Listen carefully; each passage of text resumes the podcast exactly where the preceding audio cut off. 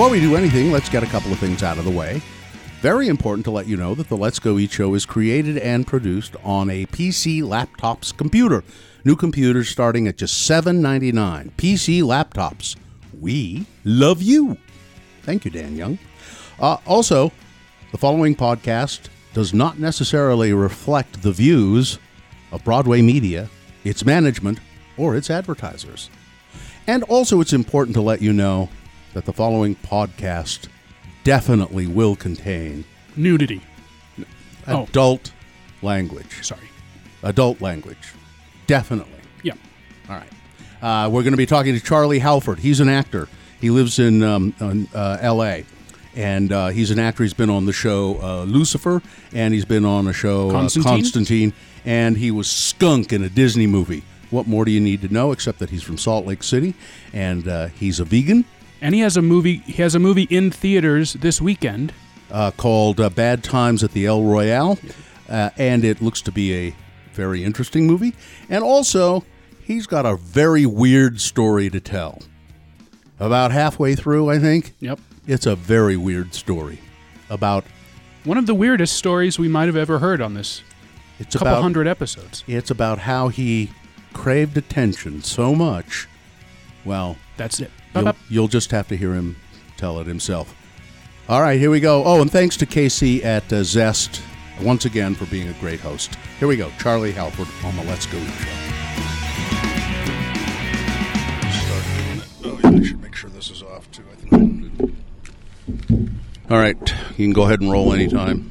We've been rolling for six minutes. Oh well, we can all right. We can just roll that stuff in there. It's so fine. Charlie Halford is our guest on the Let's Go Eat show. We're at Zest, which is one. It's interesting. It's one of our favorite places to come, and it's uh, because they're very accommodating here at Zest, right here on West Temple, uh, between what Second and Third South. Uh, west, uh, no, not West Temple, Second West, yeah. And um, uh, so we said to Charlie today when he was here at the in the studio, uh, "You want to be on the Let's Go Eat show?" Yeah, sure. Uh, what do you like to eat? I'm vegan. Zest, and you've been here before. Yeah, yeah. This is a regular haunt of mine when I'm in town. Uh, they've got a really good fresh menu.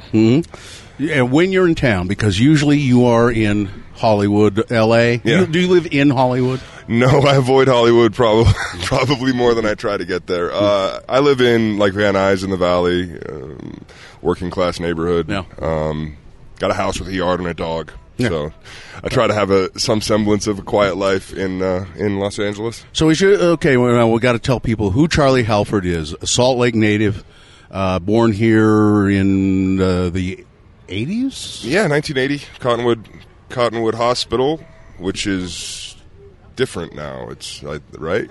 Yeah, I don't know. It's not a hospital I go to. I think it's now the Intermountain Health. Uh, it's the yeah, it's it's the really big one down by Murray Park. But yeah, born Okay. Oh, that one. 1980. Yeah, Okay. Mhm. Uh, yeah. Now it's the uh, yeah, it's huge. yeah. Uh, and uh, and you went to Cottonwood High School. Correct. Did, were you a now Charlie? Were uh, is is an actor, a working actor in California, in Los Angeles. Uh, wh- so when you were in high school, wh- when did you th- when did you think about acting? Um, you know, it. I, I don't even know if I still think about it. I, I, uh, I fortunately got direction, I guess, early on. Um, the first acting, I guess, official acting experience I got was in eighth grade. That was the first year we were allowed to take drama class. Um, and at that point, I was already kind of acting out a lot in What do you mean by that, Charlie? Oh, and all my other like oh, to put it plainly, I was getting Fs in pretty much every class. Not a good student. not a good student. And then I took a drama class and I got an A for basically the same behavior, acting out. acting out. Yeah, and that felt pretty good. Um, and it was right on time because uh, ninth year was coming up, and that's high school. So you were what school were you in in junior high? Bonneville Junior High. Bonneville, okay. Yeah, and uh, and then yeah, I knew that the grades started counting in ninth grade, and so fortunately, I, I you know I kind of started getting my act together right when I started getting my act. So together. you're telling people that you can be a fuck up until through all throughout the eighth grade and get away with it because it doesn't mean shit. Yeah, I mean, well, as long as you have a yeah, yeah, just keep your eye on the prize. Know that it matters a lot once you hit ninth grade. Then you got to try. Yeah, yeah. It was it was really that simple. It was like if I wanted to drive, then I needed to have a 3.0. So not only did I get my shit together, Is that what your your parents said? well, yeah, because it was like a uh, it was a car insurance break, like a good student dri- uh, car insurance break. Um, and so I did that. I just barely, and I did just that. I eked out a 3.0 through, In ninth grade. Mhm. through uh, from then on. Yeah. Um, Yeah, and did, uh, Dylan's uh, the producer of the show. Uh, He's it's Dylan Allred. He's the producer of the show. He's not related to me. no, not at all. No, no, I say that for his protection. Though. Okay. not you know. Uh, just we just he coincidentally has the same last name. That as is I do. coincidence. Yeah. yeah. Uh, so uh, let me. So you grow. You're growing up in the Cottonwood area. You have siblings. Yeah, I'm the youngest of four. Okay. Your parents just what do they do? Um, my mother worked for uh, DCFS. She was also an Avon lady. She worked, CFS is Department of Family Services. yeah, Chil- Children Welfare uh, Services. So she worked for the state. My father was a bit of a character. Um, good, good guy, very charismatic. Always had a good story. Uh, wasn't around too much. Um, so But when he popped in, he was fun. Yeah, but everybody liked him. he was a very funny man. Uh, very, very enjoyable person. Um, You say was not. Yeah, yeah. He passed in 2004. Uh, but fortunately, for me at least, uh, it was kind of a slow go. Like he had leukemia and died uh, with com- from complications of all that. But for those developmental years, I mean, if you do the math backwards, um, that puts that puts him getting sick right about 1994, right about eighth year. So he was around. He got to see my productions, and Oh. my older siblings didn't quite get the same, you know, sort of. Uh, he when he had his health, he wasn't around much, and and uh, I, I got a lot more father, uh, which I'm You entirely got- grateful. You for, had a yeah. relationship with him that your your older siblings didn't. Yeah. have. and and you know, I think through that, me and my siblings have have bonded in his wake in in a strange way Hmm. as well. So it's a it's a, it's a cool family, super supportive, and um, You all get along and all of that. And yeah, yeah. I mean, and and yeah, if you knew me as a kid, you know, this is that's a huge achievement. the fact that the fact that you know they have, uh, they still like you. that they still like. yes, that they still accept me, Mm-hmm. and uh, that we can get along.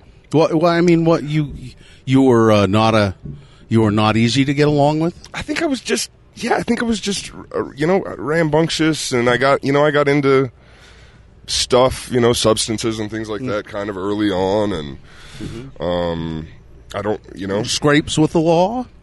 fortunately, I didn't accumulate much of a record, but a lot of my friends weren't so lucky, and um, I- you know, that's that's been a lot of my life is sort of bearing witness, and I use it a lot in my work now. Um, just sort of bearing witness to to the rough side of things, and I've always sort of walked to the edge and looked over without ever Yeah. you know, going there. Probably much to my, you know, maybe my mom gets credit for that too. She she mothered me with, you know, semi light hands with a lot of trust, which uh, I don't know where she got it from because I didn't have a, there wasn't a lot of reason for that, but but she always trusted that I'd be okay, and I always was. so Uh, she was uh, uh, maybe that came from she knew she knew what you were like because she worked with uh, she worked for the division of Yeah. child and family services. She knew what kids were like. Sure, and I well, and I think that there's also you know um, she's just a very you know patient woman, and um, I think I think my father was a lot the same way when he was when he was in his final days. I, I sensed a lot of almost regret from him about how he he, he maybe should have perfor- uh, pursued the arts. You know, he always chased business and money, and I don't think that was his strong suit. Because he had a, a magnificent pen, he was a great visual artist. I also dabble in, in the arts. He could he could carry a tune. He was a very talented guy, and I think, you know, he, but he was always he was always like fifty thousand dollars next month rather than five hundred bucks this week. And, um, and fortunately, you know, uh, he got to see me start finding some success in it. Uh, but you know, before he went before he passed. But uh, Um, that eighth grade production that you were in, Mm-hmm. uh, so you're in a drama class. What, who was the teacher? oh Do man, you remember who it was? Oh. no, Man or a woman? it was a woman. Yes, and I feel so. She she nurtured you a bit. And, Yeah. What well, the- well, she just yeah, she just she, my first drama teacher. I mean, she yeah, she just let me go. You- what was the production? Do you know? Johnny Appleseed. Uh-huh, And- sure. and it was a mu- it was a musical, and I played the grandpa because it was the non-singing part, and I was terrified of singing. So Mm-hmm. I tried to do a production before that of uh, Wizard of Oz, Mm-hmm. and I was supposed to be a Munchkin. And now keep in mind, I'm about a head taller than everybody in my class, like throughout my life. How tall are you now? Six seven, if I Yeah. you know if I'm having a good day, six six on you know in general. Um, but I bailed on The Wizard of Oz uh, like the week before we went into production. And there's another, actually, an actor in town here, Nathan Stevens, who, who does a lot of work, and he's one of my dear friends. Um, and he was my Munchkin dancing partner. and I totally bailed on him like a week before the production. And so he was the one Munchkin up there dancing by himself. and I, I felt That bad. must ab- have been lonely. well, I know awkward, but but uh, yeah, I felt I felt bad about it. Uh, and he was, you know, uh, he went on and was Johnny Appleseed and Johnny Appleseed. Um, and uh, and then we ended up going to Cottonwood High School together. His older brothers, the Stevens brothers, are um, another. You know, if you pay attention to the acting community here, you definitely know of uh, the Stevens brothers. Um, and so he had this sort of legacy.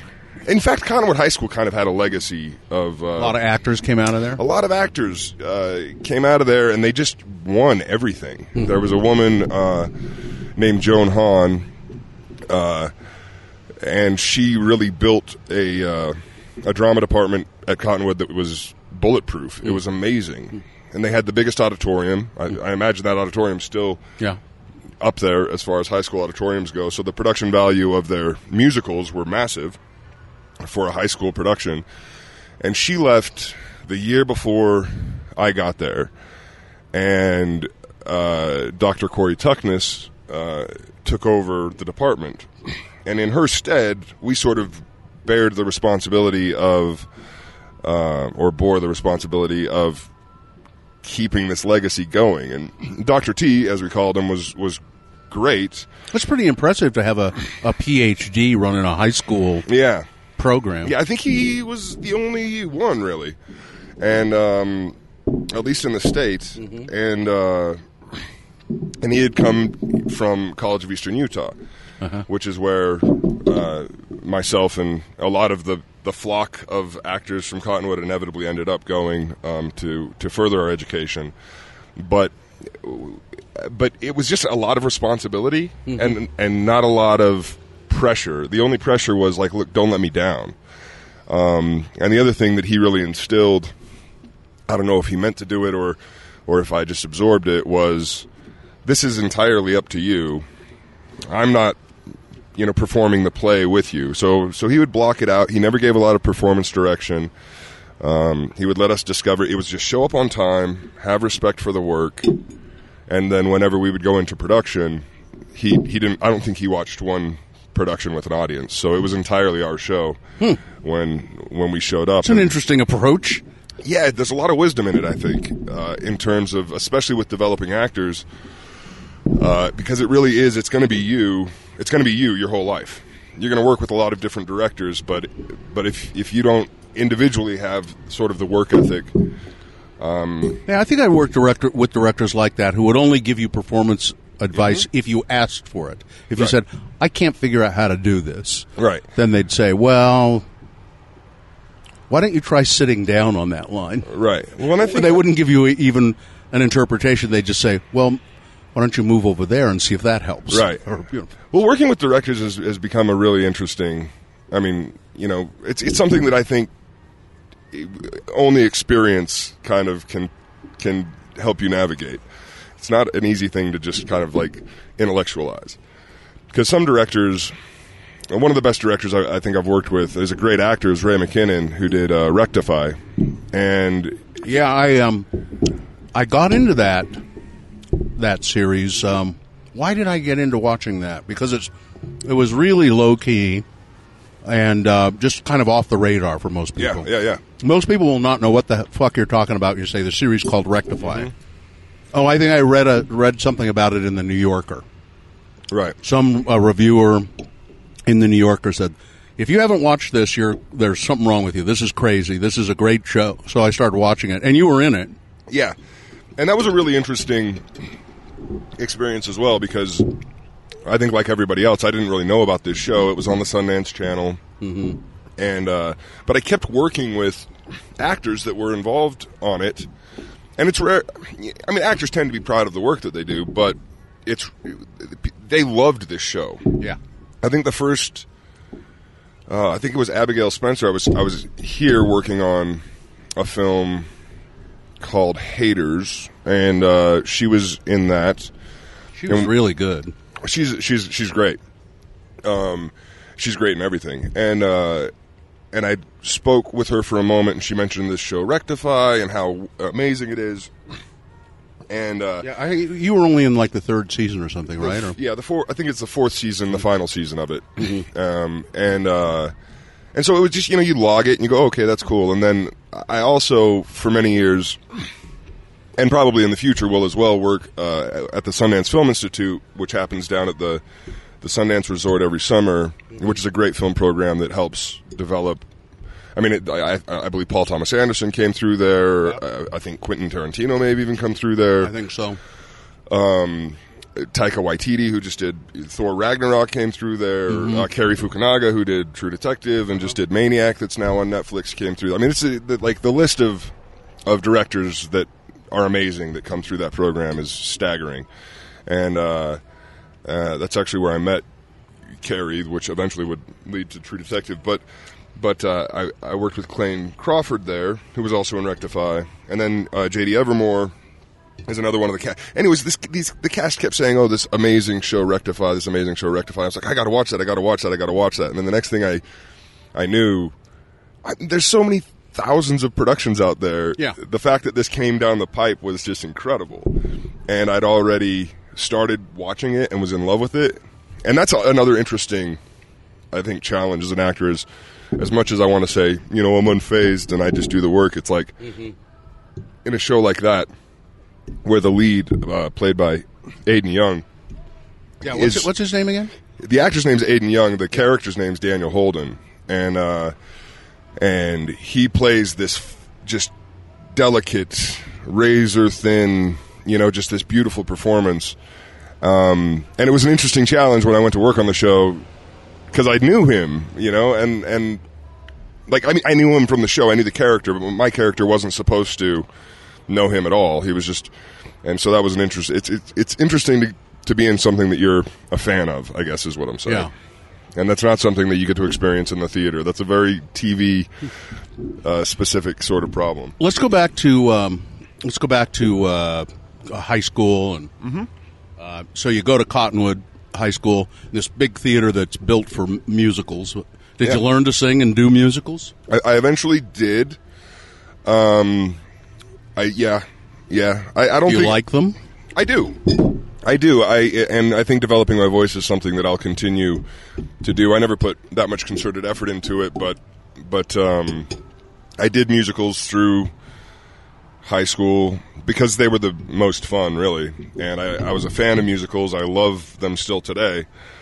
Um, but it wasn't until I was like 21 and going to bars and you know there wasn't a lot of acting work that was giving me my fix, and so I got a little bit of performance fix. I think from karaoke and that's sort of where uh, I yeah I, I would say I learned to sing quite a bit just just In a bar. in a bar yeah. Um, so, uh, what's your what? What's the first dramatic role you remember doing on stage that you that you just went, oh, okay, okay, this is this is what this is what I want to do with myself. well um in my my senior year was a good year um and I at that point competitively we'd done some stuff but but uh, we we were going to do of mice and men. I think Dr. T saw what he had. He, he you know he, he we had a kind of male heavy uh, group, and he had a really big guy who who could hang You. me, and um, and that was really special because for for for I guess numer- numerous reasons. One was uh, that's required reading in junior high, so I knew the story, so I knew, you know, I, I'd read the book, and now I'm reading the play. That was interesting to me. Secondly. The uh, Steppenwolf guys, John Malkovich and Gary Sinise, had, had just released their of Mice and Men several years before, so there was this on-screen adaptation of their award-winning production of of Mice and Men. And as a big dumb guy, I sympathized with Lennie in a way that uh, was pretty profound. And seeing as how he's, you know, uh, you know, dis- disabled or mentally challenged, Slow. he's slow. Slow, yeah. I'm I'm not sure the right. He's slow. That's probably the right word for it. Um, there was a lot of characterization to that, and at the time, being kind of a punk kid, I don't think I took it as sensitively as I would now. You know, like like there's an honor in playing something other than you know, like there's just a certain responsibility to that. Yeah, uh, uh, uh, hang on there for a second. I think you hit you touched something there that's pretty. That's I think is really delicate and pretty pretty profound.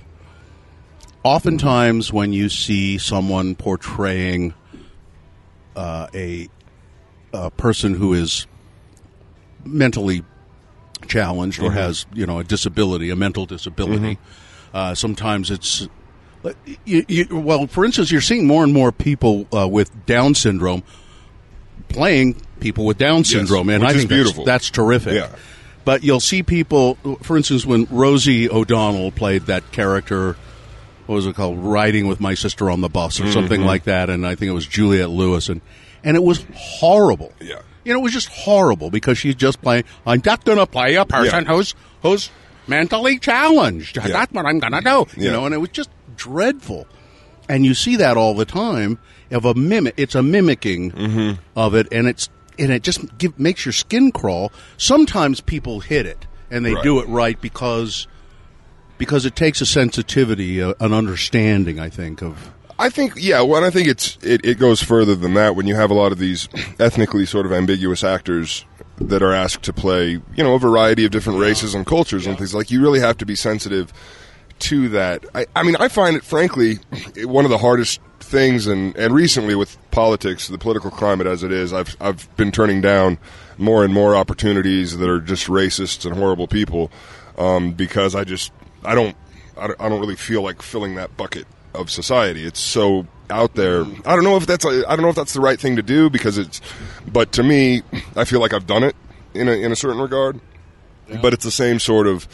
I guess it's the same sort of idea where it's like you know, regardless of anybody's opinions, they're they're people that you know what you you you know I don't know. It's it's it, it gets tough when it gets into that. But but to go back to the original point, um, it was there was some safety in seeing you know John Malkovich navigate that in such a in such a mm-hmm. way, and I think when I took the stage in that production, I more or less just kind of embodied some of the physicality and the vocal things that he did. you copied him a little bit. I copied That's him. okay. At that at that age, it was the thing to do, and some magic happened though within that production where there wasn't there was never a false tear. There was never a like it all happened. It was see, okay. So so there's there's two modes of thinking I think in acting a lot. There's I need to feel it to do it, which is which is pervasive and everywhere. That's what a lot of people really focus on. But then there's this other side, which is like, well, if I do it, I'll feel it. You know, Willem Dafoe's a huge proponent of that. Well, There's I a- think Olivier used to say uh, he. Well, it was a great story that L- L- Laurence Olivier uh, was in the movie with Dustin Hoffman, Oh, yeah. and you know that story probably, where they were. It's Marathon Man, My- and My, my what, does he say? Is I think he said, "I, I uh, I'm staying up all night. I have to." I'm doing a scene where he's supposed to be exhausted. Hoffman is is supposed to be exhausted, and he says, "I've been staying up all night," and because we're doing that scene where I'm supposed to be exhausted. And Laurence Olivier says, "Well, you know, you might try acting, my It's dear boy." acting, my dear boy. It's acting, boy. Yeah. But O- Olivier used to say he never really he never really found the soul of his character until he decided on what nose to use. Right. He This- would do find a different, you know, a bit different prosthetic nose. this or- sort of thing is is it, it was a huge lesson to me, um, but it was also so much. I mean, Malkovich did such a great job in that in that piece, and whatever magic he created, I got a taste, and uh, and then it took me years to sort of decipher what had happened. Because we were talking i think before we hit record about taking credit for the stuff. Sometimes it's the director. Sometimes it's the script. Um, sometimes it's just where you're at in your life and, and being a conduit, you know, sort of being available to it. And I guess I can take credit for that practice or the ability to do that, but but it's nothing so remarkable as like like devising it and plotting it and planning it and, and doing it. Sometimes it just works.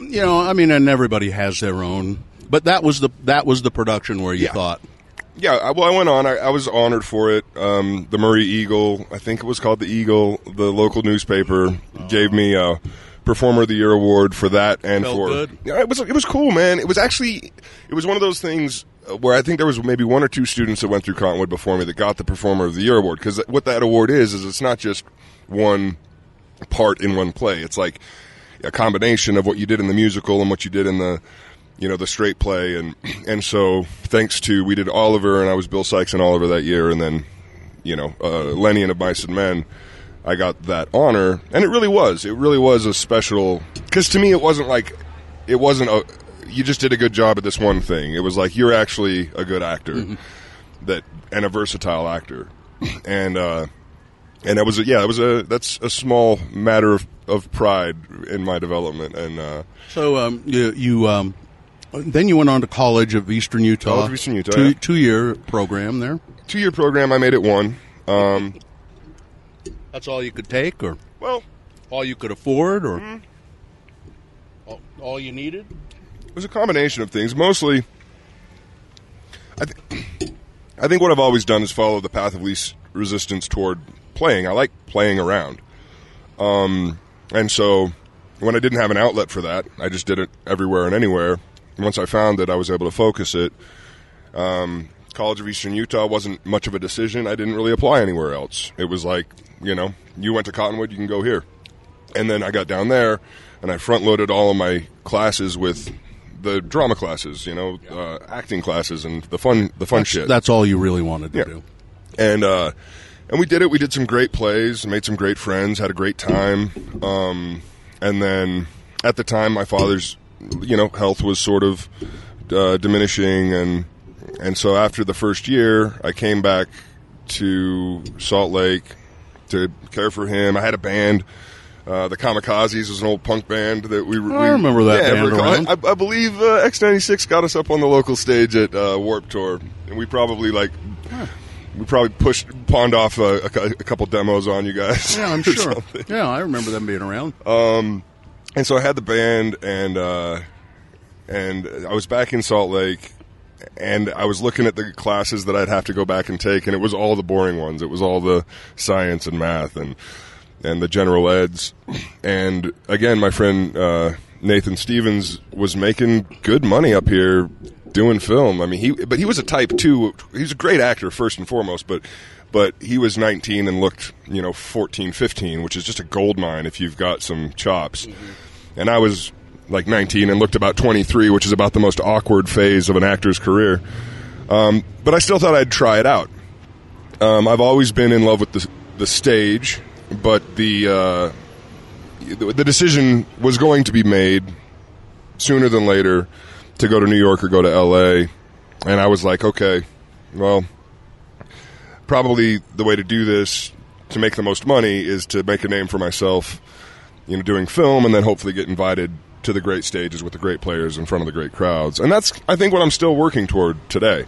Um, so that summer, I said, all right, you know, I'll try out the the film stuff here. There was a meandering scene. Here. I was like, there's enough here to to to see if I can do it. And I've always been of the thinking where it's like, okay, well, if there's something in your backyard, you know, it's best to get that rather than go big, and I was like, I've got to prove to myself first that I can book film and television work here before I can think of anything else. And it took a couple years, but eventually uh, it did start.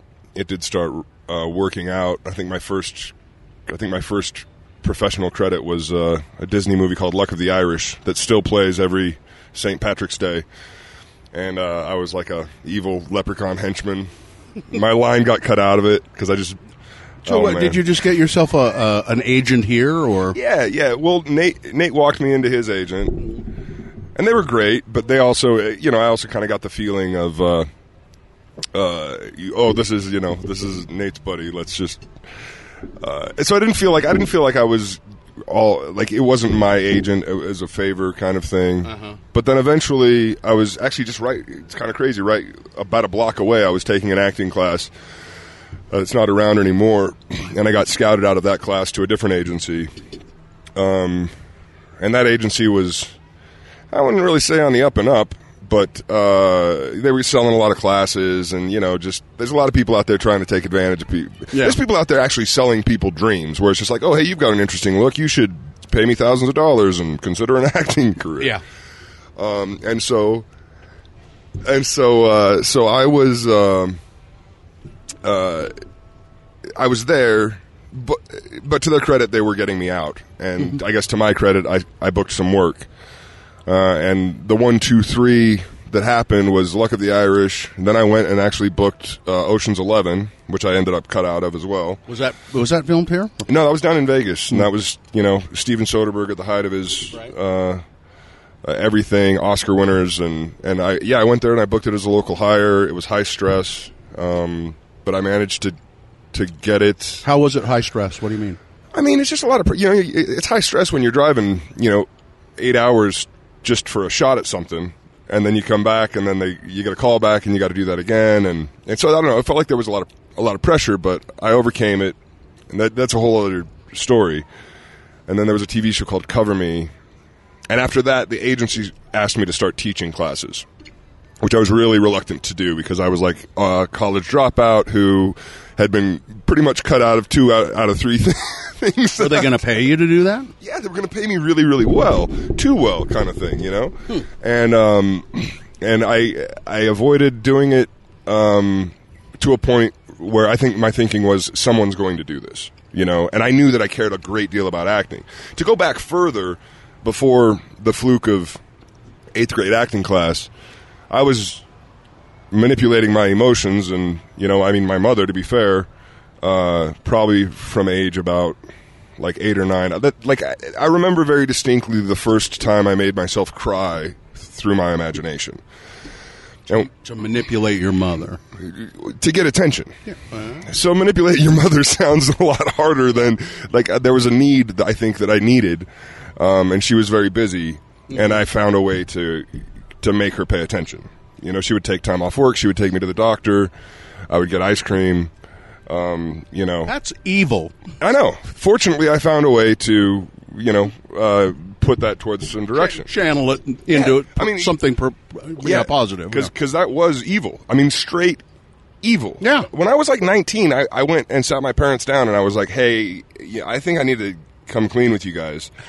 Like, I probably owe you a ton of money. like, seriously, I thought because because she would every time I would go because that's what I did. I played sick. I would do crazy things and play sick, and, and then we would go to the doctor. Like that was that was the angle. And all I ever heard was like, "Oh, you know, thank goodness we have insurance." See, I thought it was a good thing mm-hmm. as a kid. I didn't realize it was so so much. And I mean, I took this like as far as extreme. explore, exploratory surgery. Really, Yeah, when I was probably about ten years old.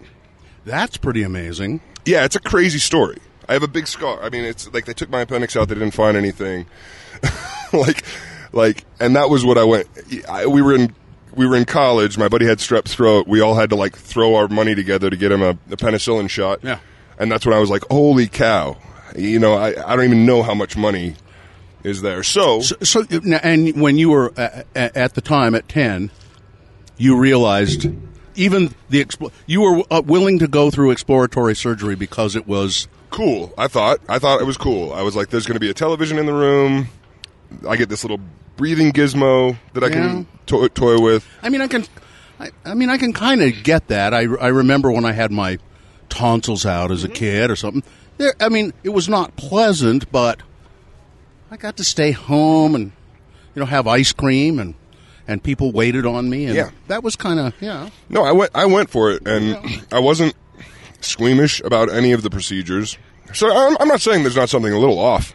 No, there's something a lot off about it. Yeah, there's something a lot off about that, but But fortunately, I found a way to, to direct it.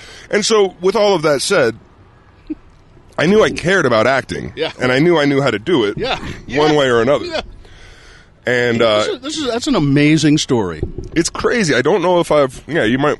I mean, I know I've told it to friends. I don't know if, I've, Mm-hmm. if it's on the record yet, but but uh, It's a great. I mean, and it's a good story too. It's not a.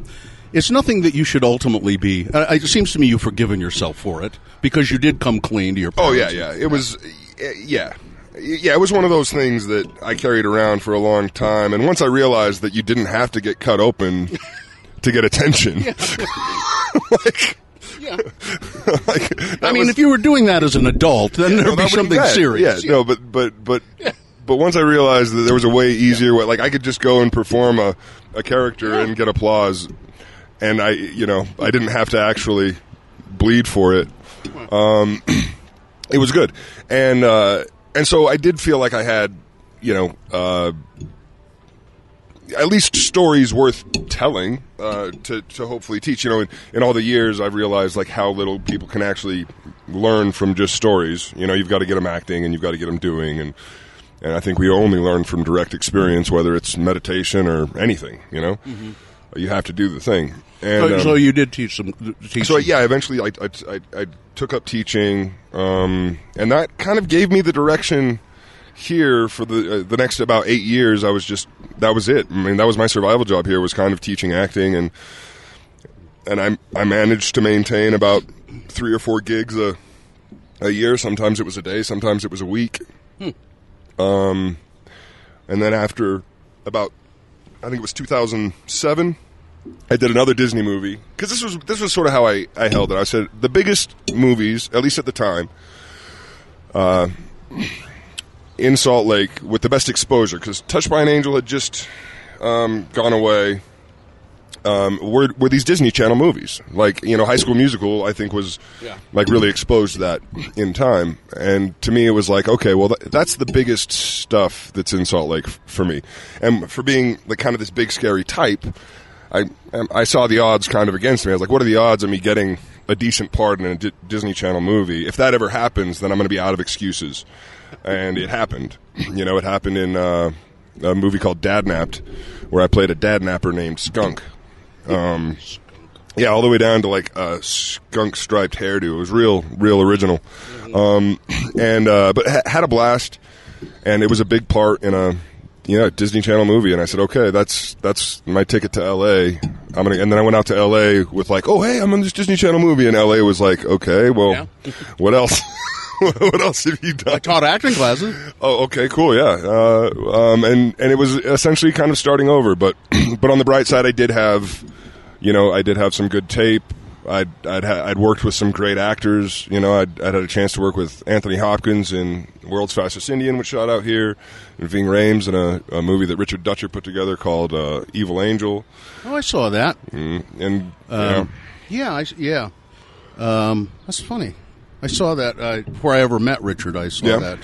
Um, and then when I when I met Richard, I didn't recognize him because he'd put on a lot of weight. okay, Yeah, he's not, and now he's he's back to thin again. But yeah, anyway, yeah, and um, don't ever call him the father of Mormon cinema.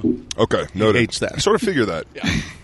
Um, yeah. So, so I got out to L.A. and then had. I think it's important to have like you know something to show for your work, and fortunately I did have that. I had a good reel, and and then it was just yeah, piece by piece, co-star by co-star by some good luck here and there, and What was the first thing you did in L.A.? the very first thing, oh, this is actually a funny story. The very first thing I did in LA was Operation Repo. It's not even. A, it's like a. It's like a fake reality show I don't even think it's around anymore, but follows repo people around, right, to repo cars. Yeah. And it's uh, it's it was non-union because I was uh, it's- it's called SAG eligible. So you've got the Screen Actors Guild, and when you're like a must join, you just haven't paid the money yet. And so I, I could still do non-union work, and I just gotten hired like that day to be a busboy at this South African bar, and I needed it. I like I had no money. I was like I didn't have enough money to go home at that point, so I like I needed this bus job, this busing job, and I get offered this acting job. It was going to pay me two hundred and fifty bucks, and it was just going to be improvised. They're going to show up and try to repo your car, and I turned it down. I was like, no, I need I need to go make forty bucks a night bussing tables because at least I'll make that every week rather than whatever this is. And the employer was like, dude, you came out here to act, go do this thing. And I so I okay, all right, well I can still have the job, okay. And so I Well, go. that's not- that was good of him. isn't? Yeah, yeah, yeah. No, he was great. He was he was he, a, a good friend over time, and um, and so I show up to this weird shop. I think it's behind maybe Van Nuys Airport, and um, and I meet the cast. And then we go to this like workshop that's behind the production office. The production office is literally just a room with a whole bunch of stacks of paper. It was like you know everything you'd expect from like I don't know some weird production office in the valley and uh, they throw me in this room with uh, these Hispanic uh, workers. You know, they're they're making cabinets, and none of them speak English, and I don't speak Spanish, but somebody does, and they explain to the, them, "Hey, this guy's going to pretend like he's your boss, and then we're going to show up with cameras, and we're going to make this show." And it was, it wa- long story short, it was a kind of really awkward and weird experience. Yeah. Improvised scene. I didn't know the show existed. I didn't think anybody watched it. Turns out a ton of people watched that show because because everybody was calling me up and saying, "Oh, hey man, I didn't know that show was fake until I saw you on it, and we thought it was real." the the best part of that story uh, is a bartender here.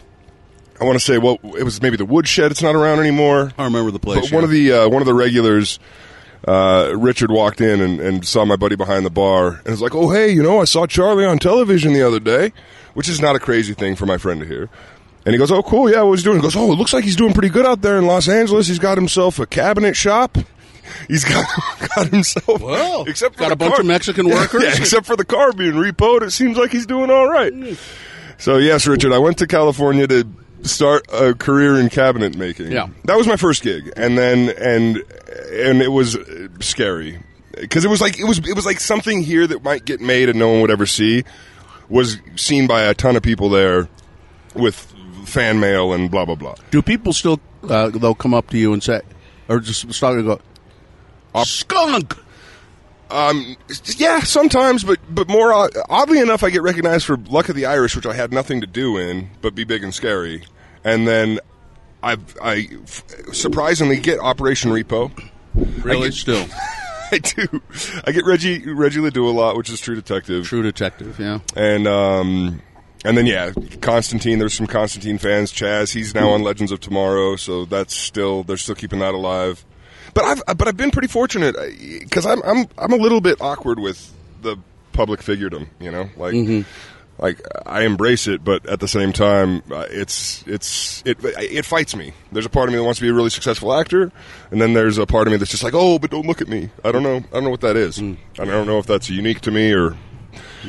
Well, I don't know. You're a public figure. It's um yeah, and I get you know, it's I mean it's not like I'm mobbed by people, but um, probably anytime I go to the grocery store or Yeah. you know at least one person will say, but it's it's generally pretty pretty casual. It's pretty hey hey Bill how you doing? It's more like I'm a friend to them. You know, it's like hey how's it going? Hey Bill hi. Mm-hmm. Yeah. And I say, and I always go hey hi. You know, it's just Yeah. like I'm a pal around town. It's like a, a their friend. Occasionally, somebody wants to come up and hug me or have a picture, and that's okay too. You know, it's it's Mm-hmm. Yeah. not a mob, so it's okay. I'm just like, hi, how's it going? Could could we get a picture? Yeah, sure, that's okay. See, uh, yeah. See, that means people like that. You, you're liked. I think people like me. Sure. but uh, earlier today on on on the the show, you mentioned something about you know being big and scary, but but being nice in real life. And one thing, an afterthought I had was like, you know what's funny is like like say right after. Oh, you know what that? hey, we got our presidential alert live on the air. It's the presidential alert. This is a test of the National Wireless Emergency Alert System. Oh, you know what? I'm not getting it. No action, dude. You. Oh, there it is. There it is. Now my phone is muted, Mine is too. and it's not. Mine was on Do Not Disturb, but it's still. Mine is on Do Not Disturb. It's it's showing up, but it's not making noise. So I'm going to say that my phone is wonky. that's funny. I was expecting something more. I mean, like a hey, this is the president. Eh. Anyway, hi, this is the president. Just pay no attention to that woman. Oh God. Oh man. You know, I had avoided that. And not to steer this, but I had avoided that talk he gave. Oh. You know that you guys played this morning. Yeah, sorry. I had avoided it, and then I was driving to the studio, and I figured I'd chime in and hear what you guys were talking about, so I wasn't coming in cold. And you played that clip, and it fucking can I say it? like it fucking jarred me. It like shook me. Like I was like literally upset in hearing him make fun of her her memory and all of that stuff. I can't. Um, I don't know. I don't understand. And you know, as an actor, you maybe as a uh, uh, you know, I've been an actor. I I try to get inside of people's heads, you know, and figure out how they think and why they do what they do. And I I I fail to understand how people cannot look at. I don't know if you looked at any of that testimony when she gave oh, yeah, her, yeah, yeah. I watched the I watched the confirmation hearing. and you look at that Judge Kavanaugh and watch what he does and how he handled all of that, and you look at him and go. Now I know in a court of law you need evidence and you need this and you need that, Sure. but you look at that guy and you go, "That fucker is a an asshole. Mm-hmm. He is an asshole." Yeah, He's a liar. He's a he, there. There's something ain't right with that guy. yeah. Now that's not enough to go on. No, in uh, you know, in twelve step programs, they would call him a dry drunk or a untreated alcoholic. Yeah. and I'm not afraid of saying that. Like, like he was so angry and so deflecting, and and I mean, it's it's it's been more or less proven that he lied at least about some things. Yeah. Um And so there's dishonesty, and there's instability. So what is it? What does it Like- say about where where's where where are thing, where have things gone so wrong that a, a president of the United States who's had a- accusation after accusation against him can stand up in front of a bunch of people in Mississippi and say the men have to be careful. There are so many false accusations. I wouldn't, you know, men are the ones who have to watch out, and there are women in the audience cheering that. I don't. I can't. I can't. I can't get it. it's i mean it's gaslighting right it's it's it's that's what i feel like the whole country is dealing with. And when the election process was happening how we just we can see I, this is more important in my career anyways. So um during the election process i was pretty vocal. Not so much about like like who's best for the job but it's fit for the position. And it had everything to do with the fact that this guy is like a malignant narcissist. He's abusive uh, in in terms of power and people. And you don't want that man in control because he's not going to go away quietly.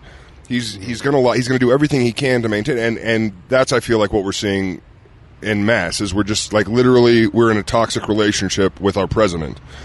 And he'll spin everything out of control so we all feel crazy. I've never felt more separated from people i love and more divided and that's a power play you know keep them keep them separate so you can control them but but it's something unique you know i took i took a particular stab at people here because you know um, and my family did not react that well to it uh, nor did some others. When the election was happening because i was like go for the third party candidate. Go for like how can the family values party you know go for go for this guy who uh, has had numerous affairs and this and this and this and this. Like he, who like like he's sleeping with porn stars and you have this big war on porn.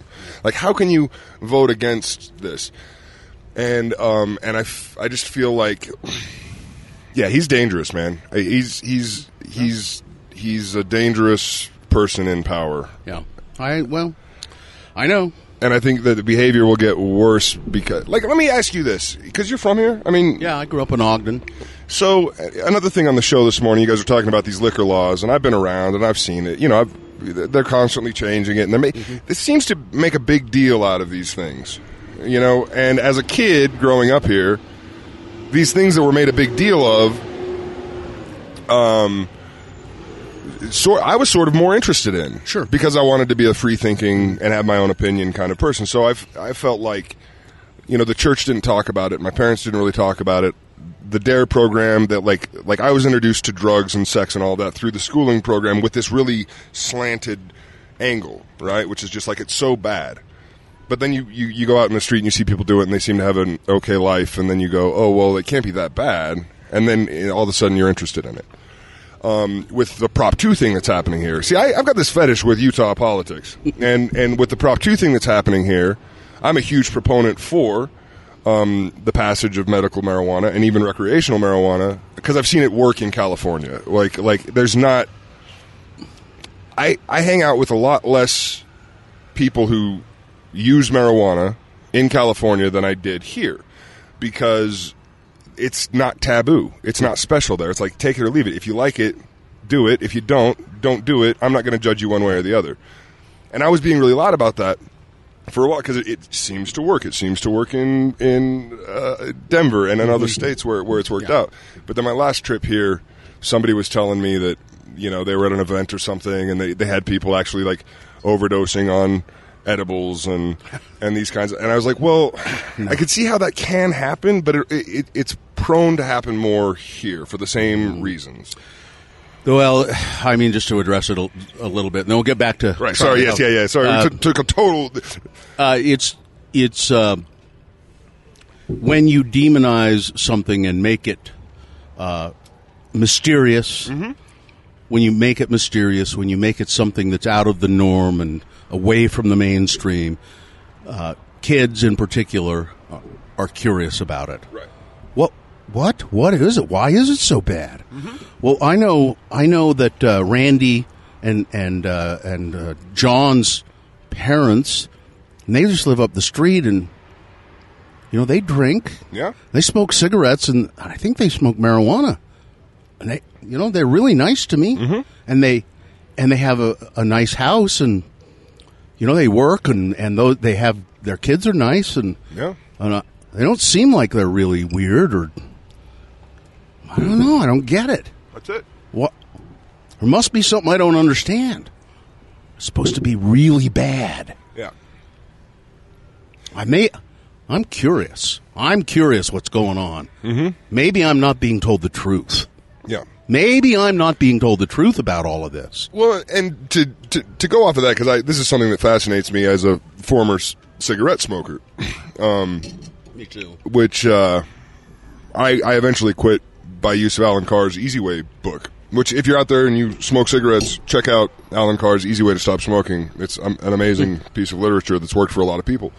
But he talks about how you know, say young girls start smoking to be sophisticated and look sexy, and young men start smoking to look cool and Yeah. whatever.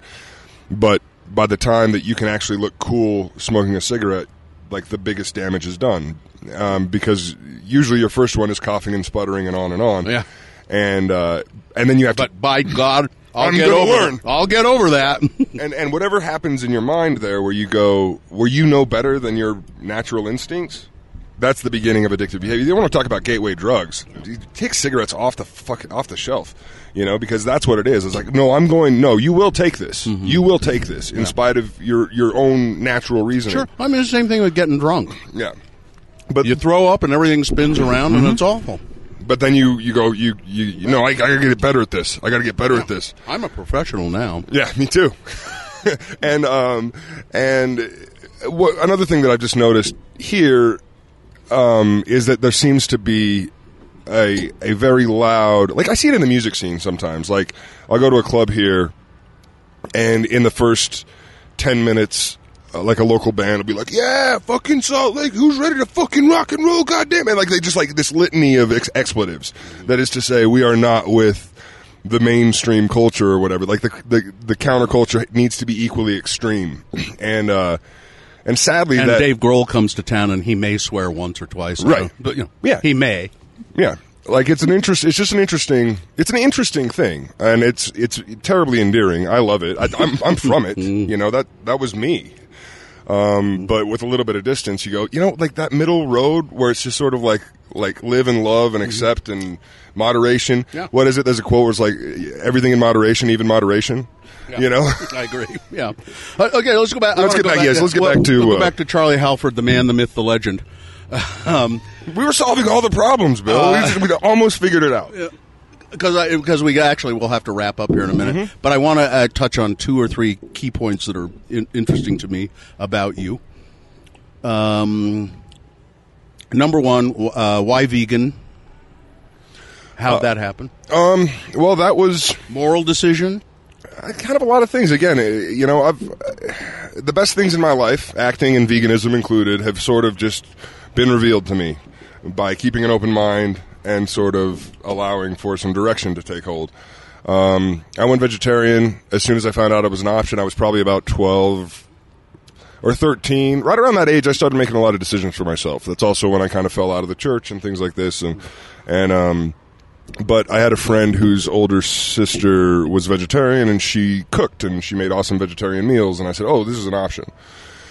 And then at, at about age 14, some people will probably remember like the hardcore scene here, the straight edge scene here and how kind of aggressive and crazy that was. Yes, I do. And veganism was a big part of that culture. Now, I got into straight edge also in part because well i knew that i was going down the wrong path and this all happened about the same time as like i want to give acting the credit but i have to give this as, as much credit where i knew that for me to get through high school and maintain a grade point average and all this stuff then i was going to have to straighten out and i was a punk and I, I don't know like into heavy metal you know i was like listening to this weird uh, radio station called kjq and this they always played these weird It's run by a bunch of assholes. right, right. Bunch of- Anyways, um, so I was so at the time, a bunch of my um, friends, just yeah, they gravitated toward the hardcore music, and and then veganism was introduced to me through the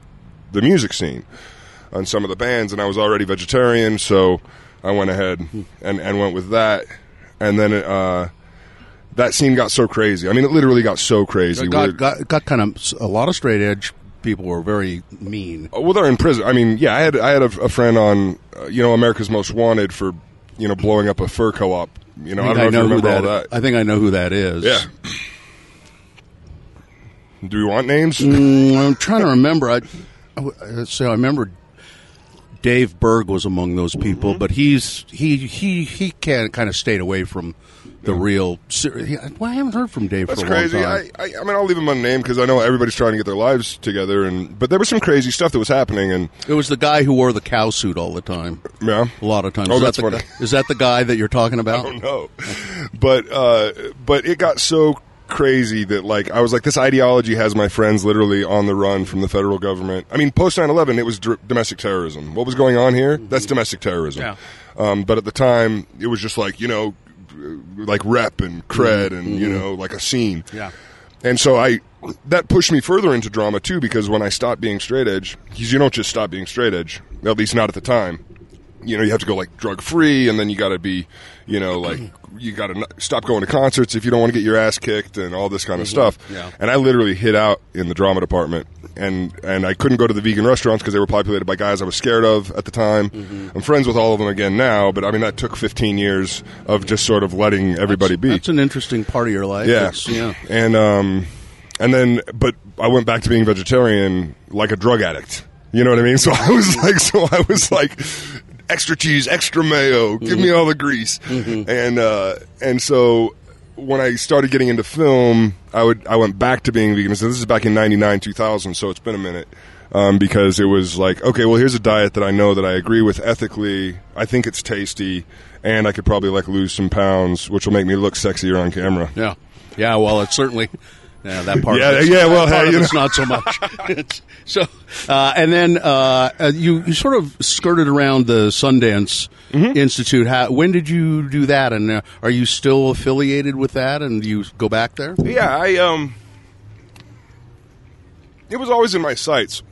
because again to to beckon back to uh, the Stevens brothers, they they had a great little piece in uh, Paul Thomas Anderson's Punch Drunk Love, and they had What a great movie. it was a great, great film, and uh, and they had ended up sort of in the running for that via another mutual friend, Ashley Clark, who met Paul at the Sundance Labs, and I was friends. Like, so I was just like, wow, that happens.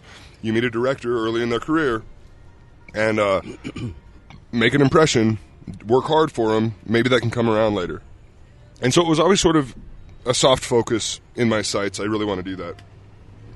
And once I got down there, from about 2003, yeah, I was heavy, heavy on let's make an impression, um, for better or worse. Uh, let's make an impression. well, I mean, you just go down there and start hanging out, or how do you? no, you you know it? you audition like they, they they do uh, some casting. I think Jeff Johnson, who's a big casting director around here, he does most of the major stuff. I think he's still involved, or his assistant Robert Andrus might be more in charge of that now. And then they have a casting person, Kathleen Broyles. So who you got in. you got in by audition. Yeah, I auditioned my way in, and then once I was there, it was sort of, you know, I, I, I- I did everything I could to help both accommodate um, people who were hanging out in Salt Lake as well, or in, in Utah as well as like, um, you know, offer up as strong a performance as I as, as I could, and and what's cool about that program is that you are allowed to sort of fudge. Like I I worked with Cary Fukunaga um, on when he was developing his his I guess debut feature, which was Sin Nombre, all about the Central American immigrants that come through Mexico right, and how yeah. hard it is. A beautiful film as well. Um, but he had me playing like a Mara Salvatrucha, like an actual like MS gangster, uh, MS thirteen. Like I had a big thirteen sunburned into me, like after doing the work, uh, which is obviously like I'm six six and white. I'm never ever going to play that for money uh, in a real thing. But because we're down there on the mountain, I had the right energy that he that could work for that role, and and so I got to stretch out that way. And then I just kind of made a reputation for myself down there um, for yeah, and I, I did that for probably the, about four four or five years running, and then um, I've been back uh, once since I've been out in LA.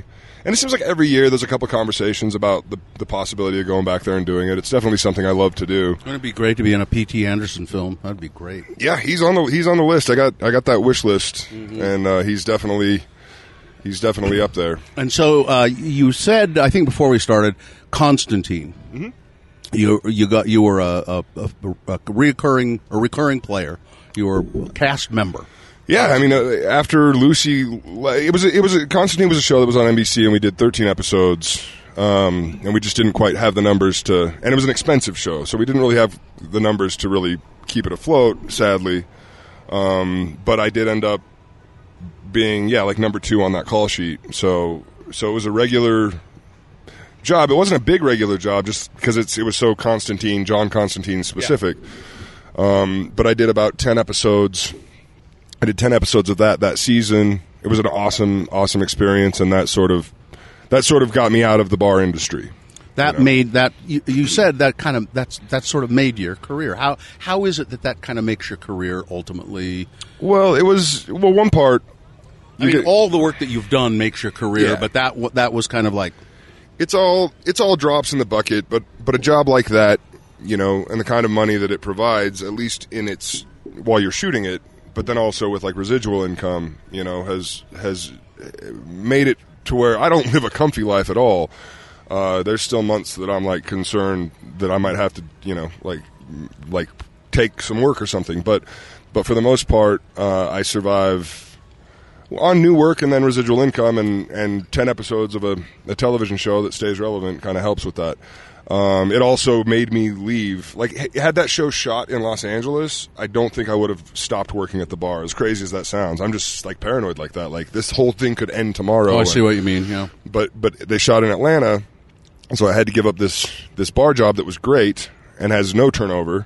So I knew once I was like leaving for six to nine months, I was leaving, and uh, and that and yeah, so it wasn't necessarily even a choice. It was just like okay, I guess I'm a like full time professional actor now, and uh, and the rest is just fighting a good fight. You know, guest starring here and there, and and seeing uh, what comes. I've been focusing more on feature films lately, but You certainly wouldn't turn down a recurring TV no, series. no, no, heavens no, Yeah. no. Um, I think I, I I am getting you know I, I don't want to jinx it, but I am getting a little bit more I think particular toward I think as I said earlier the types of roles that uh that I'd like to do, and then there's the real like a very real reality like you get it's easy to get really excited and go oh man a series regular like that's awesome. But but the other side and it is awesome. It's great money. It's like it's it's it's a killer experience and hopefully it's a great show and you get a lot of love for it.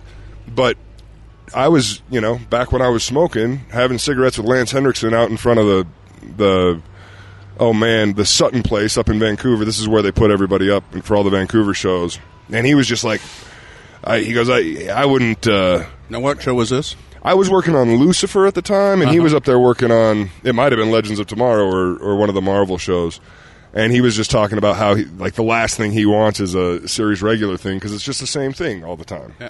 and he'd rather bounce around and do different stuff and. And I, I kind of sympathize with it. I'm not in a place to say that. yeah, I mean he's he's not a huge star, but he's certainly a, a commodity that Yeah, he doesn't have to worry about. He knows that someone will hire him. yeah, he's never want for work. Yeah. and I'm not in that area. I'm not in that arena. I'm still like, oh, you know, this could. I feel like this could go either way. I feel like it, it'd be harder to derail anything at this point, which is which is nice. Knock on wood. Yeah, but uh, but but but yeah, there is something to be said about. I mean, that TV hustle is a hustle. Yeah. it's a lot of it's a lot of work, and like like I, I you know I did some work on Law and Order SVU, and they've been running that show twenty. I want to say twenty plus years now, Yeah. and it's it's almost the same structure every. I don't know how they do it. Well, it's good money, and their families are in New York. Like so, so there's. I, I, guess there's you different. just get up, you go to work. You know, Yeah. you play the character, and then you go home. yeah. And, So so there's different sure, types, and I don't want to jinx anything by saying I'm this or that, but but I, I do like the I like the variety quite Yeah. a bit. yeah, So yeah. Uh, so uh, the the thing that's going to be uh, most current for you is I can't bad bad times at the bad El Royale. times, bad Yeah. times at the El Royale, uh, which I'm looking forward to seeing, and that'll be out probably when people are listening to this. Mm-hmm. Uh, and then you do have another job lined up. I got a job lined up that I can't speak too much toward, but uh, there uh, it's called Laundromat, and it's a Steven Soderbergh movie. Um, I mean, it's so new that like it remains to be seen. You know, like I, I try not to speak on anything until like like even bad times at the ORS. It's like until I see the movie, there's no guarantee ever.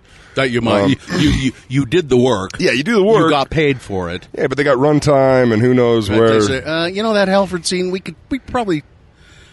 Oh, that uh, you know, we, we'll cut it a little bit, and they say, "You see, oh, that that's my arm. Yeah, that's Yeah, yeah, my arm." yeah. Well, and and there's stories like that that have uh, uh, once again affected me. Friends of mine that I've watched like really hype a hype a, a deal, and then come out and it's like, wait, didn't you say you were gonna? And then you're backtracking and all of that. Yeah. But I'm I'm looking forward to it. It's just you know it's just a day's work and.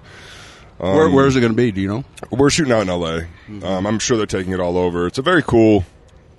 Uh, you know, it's Steven Soderbergh, and it kind of at his, you know, where I fell in love with him, kind of that provocateur sort of stuff. Um, and uh, and then yeah, I, I'm doing more like voiceover stuff. I'm trying to do that. So there was an animated feature, Death of Superman, that's out and available, pretty available now. I got a cool part in that. Bibbo Bibbowski, who's like a Superman super fan, you know. Yeah, you should uh, do a lot. You should probably do a lot of that kind of stuff. You got a good voice, and Yeah, and there'll be a second part of that coming out next year called Reign of the Supermen, which I will return as Bibbo, as well as a surprise appearance that I won't spoil for anybody just yet. Um, and yeah, just looking forward to whatever else the universe has in store for me. so you got you got an agent. Yep. They send you out. Yeah. Yeah. When you do a, a project like that for uh, on the Soderbergh, it's a one day thing, uh, and then in some location in L.A. and probably miles away from your house. Mm-hmm. Uh, do they come and get you? In LA, um, me, no. I'm sure there are people that get that treatment. they just say, "Show up. right. Here's the time. Here's the place. Show up." Yeah. And if you don't show up, somebody else will do it. Yeah, well, and if you want to get into the real dirt of it, I mean, there's still jobs in Atlanta that you know that I you know I I'll go work there and make like I live in Atlanta to do. You know, so so mm-hmm. I'll get myself there. I'll get a car. I'll just you know find a couch or something and get to, get to work. It's not it's not all uh, it's not as pretty as it looks sometimes, Yeah. but but it's worth it. It's worth it. and um, and yeah, I'm sure that you know obviously when you get a job out of state properly through through like LA agents, then um, you know yeah you get the whole treatment, the black car and the It's a, it's a weird thing. I mean, you know, so Steven Soderbergh, you know, you think, uh, well, I've been in a Soderbergh movie before. Oh, he, you know, so you think, oh, well, that's why you're going to be in this one. It's just casting directors, and they go, they look at that, and then, and then they say, oh, yeah, he was in Steven's other movie, and he didn't cause any problems. Yeah, I wonder if I, you know. Sometimes I wonder about you know. Me and Steven have. Uh, I don't even know. I don't know if he even thinks twice about it. But for me, it's been the strangest kind of relationship, and it's been very. It's been very specific for me because Really? I, because I did Ocean's Eleven, and I got cut out of it. the The real short version of that story was that I was working with Bernie Mac, and it was an improvised scene, and I just don't think I improvised the right scene. and that, that is a whole other story. But again, when the like that was another lesson toward like I came back to a hero's welcome, Salt Lake. My friends were, oh yeah, Charlie, Steven Soderbergh, Bernie Mac, and I was just like, I felt weird about it. The second the job was done, I had that feeling, that sort of sinking feeling that is just like, I don't know that that felt right, and uh, and so I was like, shut up, shut up, shut up, shut up, and then eventually I went to see the premiere, and twenty minutes into the movie, I'm like, I'm definitely not going to be in this movie because I was just so young and dumb. I never even asked for the script. I was like, oh, well, I'm improvising. They just liked what I did in the casting room, and I'll just do it again. And um, so I don't know. It's all speculation as to what actually happened because it could have been as simple as runtime. But but to me, I was on a mission from that point on to be like to give Soderbergh a performance that he could use. well, here's your chance. yeah, and so uh, and so when he retired uh, some years back, I was like, ah, damn it, you know. But then, as fate would would have it, Logan Lucky came out. I backdoored that through my Atlanta agent. I did the whole did the whole local hire deal there, mm-hmm. um, and then finally, on the heels of that, met the the big casting director Carmen Cuba, who who does all of his stuff, and that was in that was when I was in talks for Bad Times at the El Royale, and then through that process, I think I endeared myself to her and the company further. And so when this thing came up, I mean, I just, I quite honestly just got an email, and so Oh, cool. So you didn't you didn't have to Yeah. read or anything. They just. sh- Yeah. So the casting director in the company s- s- emailed you and said, "We think we have something for you." yeah, And if are you available, you know, and I'm sure that you know Steven's got to uh, there pass you go. off on those things. So and- there you go, and because it's so there's a part in one. Of, oh, that was that one guy that Yeah. that guy. Oh, that Halford guy. He'd be great. yeah, he can do it. He won't freak out, you know. Good. I think I, I I don't know. Who knows what that conversation? Maybe it was just like, eh, he's cheap and Yeah. yeah. He has a car. To, he, has a car, He doesn't can get there. Yeah, he, he won't make a scene. Yeah. Well, uh, I think we. Yeah, I think I got everything. That's I- a lot. Yeah. that was like a whole. I feel like a. I feel like uh, Yeah, you want to kiss or something. I feel like we've really gotten to know each other. we have bonded, haven't Yeah. we? Uh, no, I don't want to kiss you. All right, You've been eating those jalapeno poppers, and I, I don't want to. I don't want to. Are they good? they're so good. Yeah. Uh, it's uh, and Zest is a great place, um, and uh, Casey, the uh, owner, is always very accommodating. Very nice to be here. Uh, Charlie, uh, great luck always when you're in town. Please look us up and Absolutely. And hang out. It's always nice to see you. I um yeah. Hopefully, we'll have just bigger and better and cooler things to talk about as we go along. I So, great, and I'm looking forward to seeing the movie. Where will you be when it uh, opens? Will I'll be back in. I'll be back in Los Angeles, get, getting ready for work. Okay. Um, but I, I am trying to get back here more and more. I really want to. I really want to get back on some stages here. I mean, so uh, over the next year or so, I'm going to be trying to. Obviously, this is all at the mercy of my career, my actual getting paid money career. Right. Uh, but I really do. I'm more interested in doing theater here than I am in Los Angeles or anything else, for all of the reasons we just discussed. You know, like there's there's a culture here that I know and that I love. There's good theater here too. There's good theater. There's great performers. There's great stages, and uh, and I just love this city. And you know, my favorite radio shows here. Uh, who does it? Uh, this You know, guys- Fisher and like, Todd retired, don't you? Uh, what is it? Bob and Kelly and And that, yeah, they're and it's it's, it's, it's a radio from Hell show on X ninety six. Oh, that's the one. That's yeah. the one. Yeah. Uh, okay, that's it for the uh, Let's Go Eat show, uh, the podcast that we do that I can never remember to promote on my regular radio show. Uh, but uh, thanks, Dylan, for producing the show. Thanks Thank to, you, Dylan. Thanks to Zest. Thanks to my guest, Charlie Halford. Uh, I guess that's it. Uh, remember, if you're pouring the drinks, always make mine a double.